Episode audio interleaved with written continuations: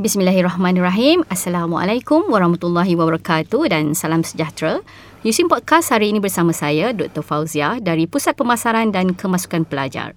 Alhamdulillah pada hari ini kita sangat bertuah kerana kita ada tetamu undangan yang kita jemput khas dari bahagian kemasukan pelajar IPTA Jabatan Pendidikan Tinggi Kementerian Pengajian Tinggi iaitu bersama-sama dengan saya pada hari ini Encik Muhammad Hafiz bin Abdul Wahab penolong pengarah kanan BKPA. Assalamualaikum Encik Hafiz. Waalaikumsalam Dr. Fauzia. Terima kasih Jafiz kerana sudi menerima undangan dari uh, Pusat Pemasaran dan Kemasukan Pelajar untuk kita bercakap topik pada hari ini iaitu nak masuk USIM, tips berjaya dalam UP Online. Okey, um, Cik Hafiz, kita tahu bahawa sekarang ini uh, Universiti Awam telah pun menerima kedatangan pelajar baru dan kita tahu bahawa kemasukan ke Universiti Awam mesti melalui UP Online. Okey, sebenarnya bila pelajar ni boleh mula mohon UP Online? Adakah selepas dapat keputusan peperiksaan atau bagaimana? Mungkin Cik Hafiz boleh terangkan sikit. Okey, terima kasih Dr. Fauzia. Uh, pertama sekali saya nak ucapkan tahniah kepada pelajar-pelajar baru selamat datang ke USIM. Allah. Okay, uh, khususnya ke USIM dan juga ke semua universiti awam bagi ambilan uh, ijazah sarjana muda lah sesi akademi 2022-2023. Jadi berbalik kepada soalan doktor sebentar tadi, UPU ataupun BKPA lah sebelum ini dikenali sebagai UPU, okay, masih belum ada lagi penetapan tarikh untuk sesi akademi 2023-2024 mm-hmm. walau bagaimanapun mm-hmm. kami di UPU ini sentiasa mengingatkan kepada pemohon-pemohon ataupun ibu bapa guru kaunseling supaya sentiasa ikuti kami di media-media sosial rasmi di peringkat kementerian mm-hmm. uh, jabatan pendidikan tinggi sehinggalah kepada bahagian kemasukan pelajar IPTA untuk mendapatkan tarikh-tarikh penting.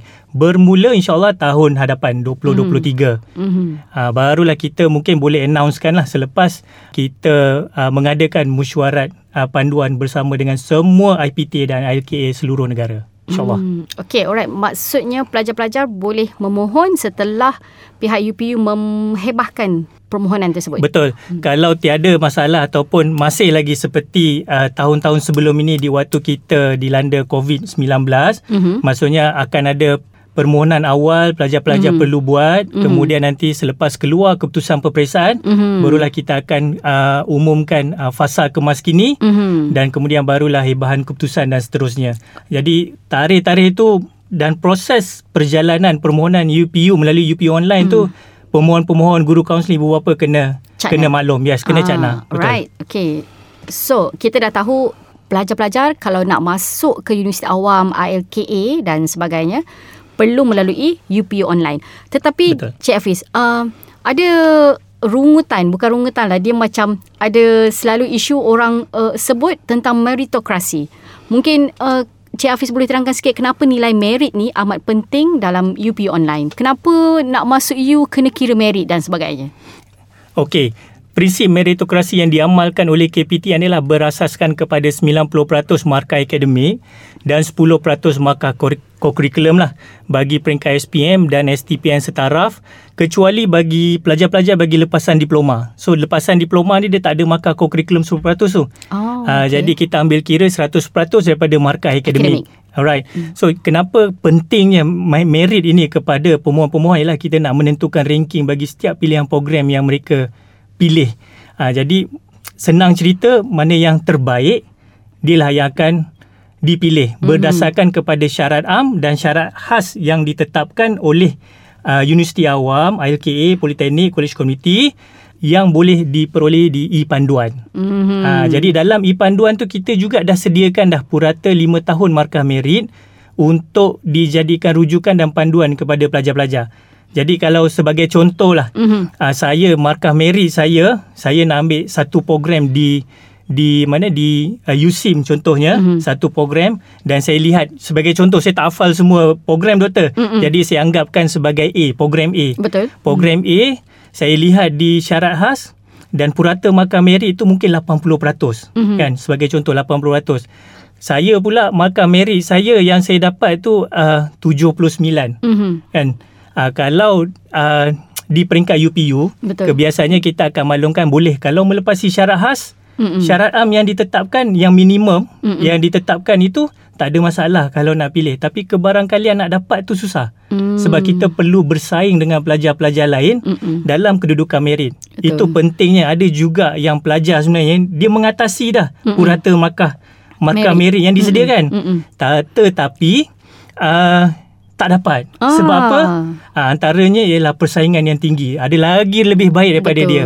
Uh, dan pelajar kena tahu juga bukannya katalah program A ni 2000 mohon, Mm-mm. 2000 dapat. Mm-mm. Tak. Maksudnya ialah universiti dia akan menyediakan berapa bilangan yang sepatutnya untuk satu-satu program. Mhm. Jadi dia kena bersaing kat situ lah.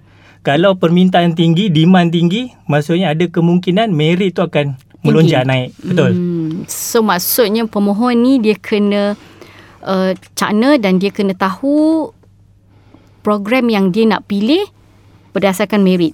Betul. Ah. Uh, syarat khas memang dah ada lah. Mhm. Syarat khas yang ditetapkan tu tu yang paling minimum Betul. yang kita ada. Mhm. Tapi semaksimum mana yang kita boleh pergi dan juga kombinasi-kombinasi mata pelajaran lain kalau untuk peringkat ijazah sarjana muda Mm-mm. perlu lihat juga mata pelajaran-mata pelajaran di peringkat SPM. Betul. Ha. Cik Hafiz, adakah penentuan merit ini menghalang pelajar untuk memilih program yang mereka minat? Uh, tak, saya rasa tidak sebab program kita ada 20 universiti awam di seluruh negara. Kita ada 36 politeknik, 105 mm. college community dan 4 mm. ILKA. Wow. Kalau dalam 4 LKA ni dia merangkumi 4 kementerian Mhm. yang berbeza. Mhm. Jadi dia ada merata di seluruh negara. Mhm. Jadi kalau misal katalah satu-satu program tu tak dapat. Kita saya saya saya rasa uh, bagi saya ialah kita bukan hanya minat satu perkara. Mm-mm. Uh, mungkin ada beberapa perkara. A- Ada Betul. juga program yang ditawarkan itu oleh pelbagai universiti. Betul. Mm-hmm. Uh, bukan hanya bukan Satu. hanya ada di USIM, mm-hmm. ada mungkin yang seumpama dengannya program yang ditawarkan di USIM ni ada di UNIZA, ada di UIA mm-hmm. uh, ataupun universiti-universiti yang lain. Jadi kita pelbagaikan pilihan program tersebut. Mhm. Okey, so masih ada peluang maknanya. Uh, masih ada peluang. Okey, baiklah. Cik Hafiz, seterusnya kita selalu orang bertanyakan tentang laluan khas. Apa yang dimaksudkan dengan laluan khas di UPU online ni? Apa keistimewaan dan siapa sahaja yang boleh memohon secara laluan khas di UPU online? Okey. Uh, laluan khas ni ialah uh, satu platform yang disediakan oleh bahagian kemasukan pelajar IPTA uh, bagi menentukan empat kategori yang telah ditetapkan dan setiap kategori ini dipadankan data pemohon dengan agensi-agensi yang berkaitan. Mhm. Jadi dia adalah satu platform bagi pelajar-pelajar untuk kita kenal pasti eh dan dan juga kita nak lihat uh, adakah pelajar-pelajar ni dia boleh uh, maksudnya menentukan dalam pilihan-pilihan program yang dia buat. Okey, ada empat yang saya boleh nyatakan dekat sini yang memang kita dah tetapkan. Mhm. Okey, yang pertama ialah B40. Ini antara kelompok yang paling ramai di negara kita lah, B40. Di mana padanan data ini kita buat? Yang pertama ialah kita dapat daripada pemohon-pemohon yang keluarganya mengikuti program IKASih. Oh. Ha, program IKASih ni ialah kita dapatkan daripada Jabatan Perdana Menteri. Mhm. Ha, data-data dia. Dan yang kedua ialah bantuan sari hidup ha, daripada lembaga hasil dalam negeri. Mhm. Ha, kita dapatkan data tersebut. Ha, jadi pelajar dia masukkan nama IC dia. So kita dapat trace dan nombor IC ibu bapa Mm-mm. dan kemudian kita terus bagi nombor IC ibu bapa tu kepada LHDN dan mereka akan hantar betul okey. Ni Mm. ialah pelajar dalam dalam kelompok B40, B40. ataupun IKASih sama. Mhm. Ha, jadi itu yang pertama. Mm. Yang kedua ialah orang asli. Mhm. Uh, kita dapat daripada Jabatan Pendaftaran Negara, OKU, kita dapat daripada Jabatan Kebajikan Masyarakat dan juga atlet sukan. Mhm. Ha, atlet sukan ni dia special sikit lah. Dia lain lain sikit yang mana kita dapat daripada bahagian sukan, kokurikulum dan kesenian di KPM, BSKK KPM yang mana pelajar-pelajar kena maklumkan kepada guru dan juga sekolah supaya nama-nama dihantar ke BSKK. Ha, kebanyakannya ada juga yang saya dapat bila saya buat outreach, program outreach, ada pelajar-pelajar ni yang dia mewakili negeri di peringkat sukma dan sebagainya. Bukan setakat sukan, tapi aktiviti-aktiviti uh, co-curriculum yang lain um, apa mereka ni nama tidak dihantar ke BSKK. Mm-hmm. Jadi dia dah terlepas untuk laluan laluan apa laluan khas yang disediakan. Mhm. Ha, itu peringkat yang pertama lah kalau pelajar-pelajar ni dalam kelompok SPM dan juga STPM. Mhm. Okey, bagi pelajar-pelajar yang lepasan diploma, dia boleh hantar daripada seksyen sukan, bahagian perancangan dan juga pendidikan dasar BPPD KPT. Mhm. Ha, sama jugalah pelajar lepasan diploma dia aktif kat universiti, nama dia hantar, dia mohon degree, dia akan diletakkan di bawah laluan khas sebagai atlet. Okey.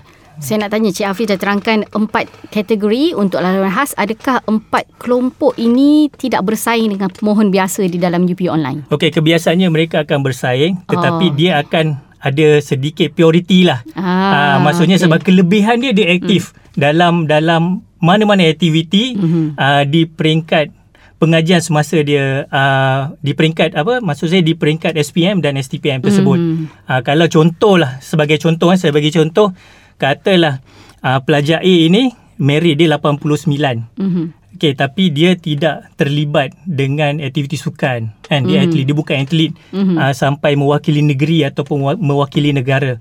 Tapi ada satu lagi pelajar B ni pun markah merit dia 89 Mhm. kan contoh uh, tapi dia mewakili negara kan dalam satu-satu kejohanan sukan. Jadi kalau saya saya Mhm. mesti nak ambil pelajar yang aktif sebab dia Mhm. Multi person lah. Dia boleh buat beberapa perkara dalam satu masa. Mhm. Berbanding dengan pelajar ni Mhm. mungkin dari segi akademik dia tinggi Betul. tapi dari segi penglibatan dia dalam sukan tu dia hanya Kurang. biasa-biasa saja. Mhm. Ha. Alright, okay. So, kita dah tahu dah uh, tadi tentang uh, bila boleh uh, mula mohon dalam UP online, meritokrasi, kita dah ceritakan tentang laluan khas. Terusnya Cik Hafiz, saya nak tanya, apakah tips untuk pelajar-pelajar ni sukses dalam permohonan UP online, terutamanya untuk memohon masuk ke Universiti Sains Islam Malaysia? Okay, alright. Uh, ini perkara yang antara perkara yang paling penting lah. Saya Mhm. selalu kalau saya keluar bagi taklimat ke, memang akan saya akan nyatakan kenapa berjaya dan kenapa pelajar gagal Betul. dalam permohonan. Mhm. Uh, ada pelajar ni dia tak boleh terima kenyataan dia gagal, kan? Uh, itu yang itu yang susah kadang kita nak jelaskan. Hmm, betul. Uh, dia Mhm. rasa kadang-kadang bukan apa. Kita rasa kita dah cukup dah dah cemerlang Betul, kan. ha. Kita dah berusaha tapi bila kita nak sesuatu kita tak dapat. Mhm. Kan? Ah sebabnya antaranya ialah nanti saya tanyakan yang kenapa pelajar ni berjaya. Alright. Mhm. Okey, yang pertama sekali ialah borang permohonan berjaya diterima oleh UP Online. Mhm. Ya, ini uh, kenapa perkara ni saya selalu sebut, saya selalu ulang-ulang Mhm. ialah kerana ada kalangan pelajar kita buat dalam atas talian. Kan permohonan secara dalam talian ataupun atas talian. Jadi sampai satu tahap ada pelajar ni kadang-kadang dia guna hotspot Mhm. ataupun data daripada handphone. Kan? Kemudian tiba-tiba uh, coverage tak ada.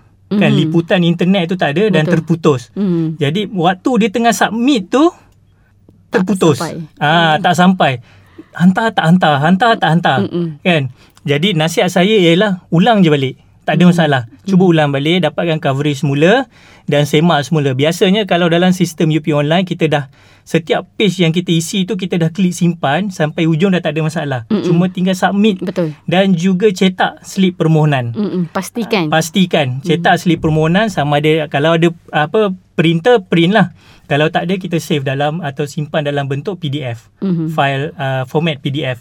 Alright, tu yang pertama. Yang kedua, memenuhi syarat khas program pengajian. Mhm. Ha, ni syarat khas ni paling penting lah. Kena tahulah sama ada lulus matematik, lulus bahasa Melayu ke kepujian bahasa Melayu dan kemudian ada lagi subjek-subjek lain yang yang perlu dipatuhi. Ha, biasanya kalau saya selalu saya terangkan kepada pelajar, ibu bapa, guru kaunseling yang mana mata pelajaran yang berada di atas itu ialah mata pelajaran yang menjadi keutamaan universiti mm-hmm. untuk mengambil bagi pelajar. Sebagai contoh, saya ada bahasa Arab, kawan saya ada uh, syariah Islamiah nama mm. USIM ni. Mm-mm. Dalam salah satu syarat USIM ni dia nak nyatakan bahasa Arab dulu baru syariah, Syariah Islamiah. Islamiah. Contoh. Mm-mm. Saya bahasa Arab saya dapat A, dia syariah Islamiah dia dapat A. Uh, so ada kemungkinan saya akan dapat. Mm-hmm. Uh, sebab kita tengok purity lah. Mm-hmm. Uh, dia dah, dah susun, universiti dah susun tu ikut. Mhm. Ikut maksudnya ikut uh, keperluan. Betul. Alright. Kemudian yang ketiga ialah berdasarkan kepada kekosongan tempat. Mhm. Ah ini yang selalu jadi jadi cerita Isu. kan, Mhm. jadi isu. Okey. Universiti tak boleh bagi saya memang universiti tak boleh nak menampung semua berdasarkan permohonan. Jadi memang kita ada kapasiti-kapasiti tertentu kan untuk kita mengambil bilangan pelajar. Mungkin program A 200 orang, 300 orang, program B 200 dan 300 orang. Ha, jadi pelajar kena faham. Kalau antara sebab dia tak berjaya tu ialah dia tak boleh menempatkan diri dalam kelompok berapa yang diperlukan oleh Mhm. mm-hmm. universiti. Okey, itu yang ketiga, yang keempat berjaya dalam saringan temuduga dan atau ujian. Mhm. Ha, ini kenalah kalau macam ambil pendidikan kena ujian maksi, kemudian ada temuduga uh, bersemuka, kalau ada yang lain-lain tu berdasar kepada program-program lah. Uh, yang ini uh, UPU hanya dapat keputusan saja. Mhm. Uh, sama ada pemohon itu berjaya ataupun tidak. Mhm. Uh, so semua program-program bertubuh duga dan atau ujian ni dilaksanakan oleh uh, universiti sendirilah berdasarkan kepada program-program mereka. Mhm. Kalau UPU semua buat, saya cakap tak tahu apa jadi ya mungkin kan. Alright. Dan juga yang terakhir sekali ialah kedudukan merit yang tinggi.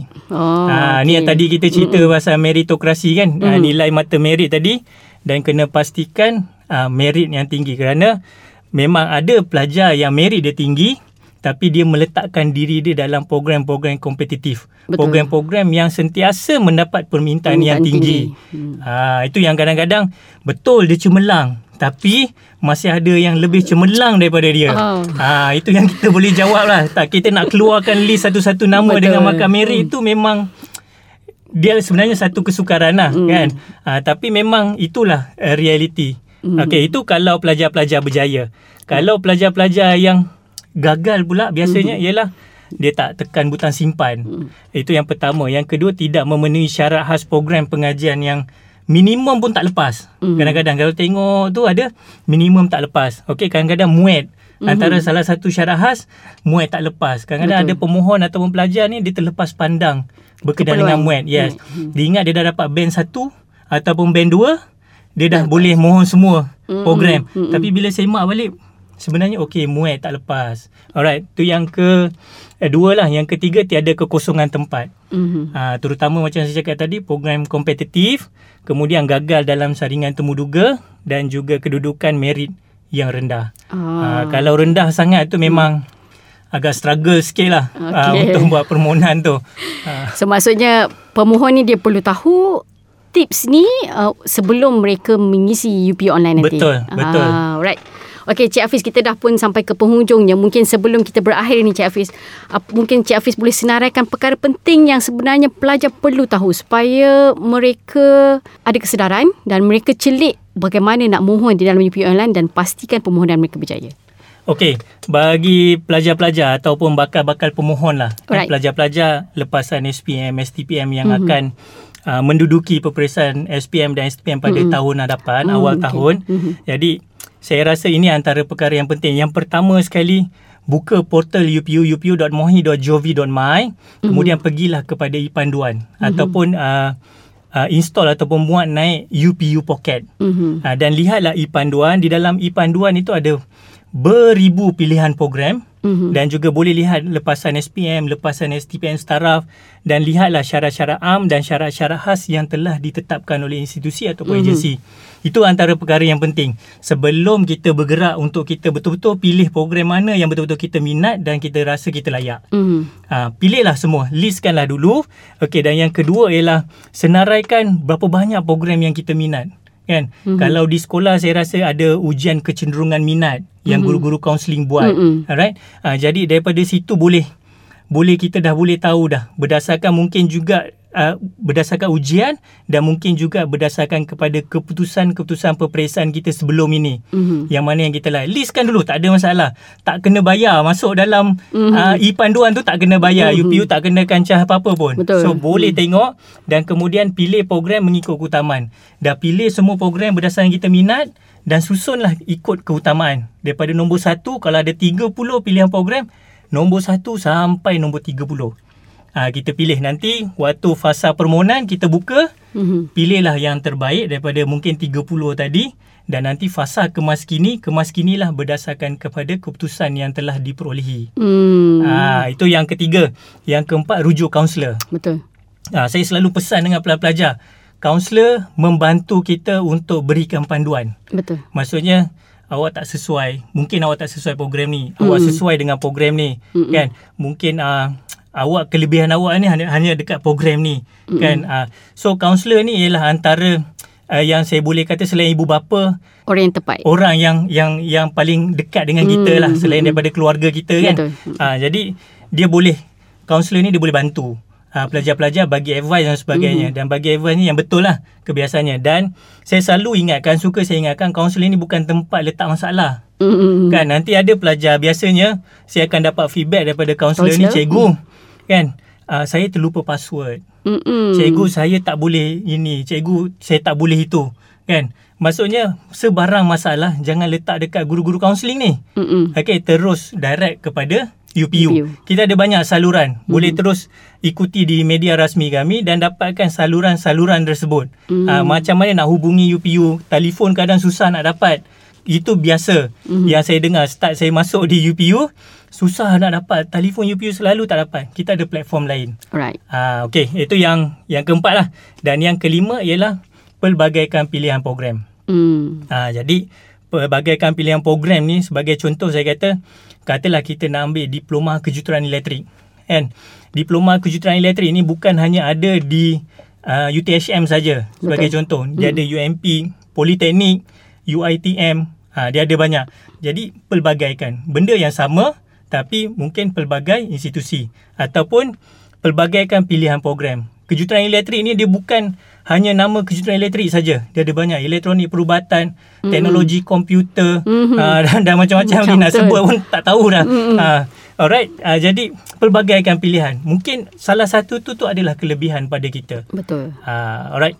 Doktor itu uh, lima perkara penting yang mungkin uh, pelajar-pelajar atau pemohon uh, mengambil berat berkenaan perkara Alright. ini. Okay. Yang penting Cik Hafiz kita kena download UP Pocket. Betul. Ah. Download UPU Pocket. Dapat semua maklumat yang Cik Hafiz uh, kongsikan Ya betul. uh, dengan pengguna kita. Doktor, pengguna Android boleh? Alright. Pengguna Apple boleh? Boleh. Huawei pun boleh. Masya Allah. Ah. Okay, alright. Uh, okay, sekian saja uh, topik kita pada hari ini berkenaan tips berjaya dalam UP Online. Saya ucapkan ribuan terima kasih kepada Cik Hafiz atas kesudian berkongsi uh, maklumat uh, dengan semua pendengar kita di USIM Podcast. Semoga apa yang kita kongsikan ini dapat memberi panduan lah kepada bakal pemohon okay, yang akan memohon melalui UP Online se- uh, khususnya untuk memohon masuk ke Universiti Sains Islam Malaysia. InsyaAllah. Okey, so adik-adik pastikan para pemohon dapatkan uh, panduan yang betul sebelum mengisi UP online. Okey, uh, sekian sahaja siri podcast pada kali ini. Teruskan bersama Yusim Podcast.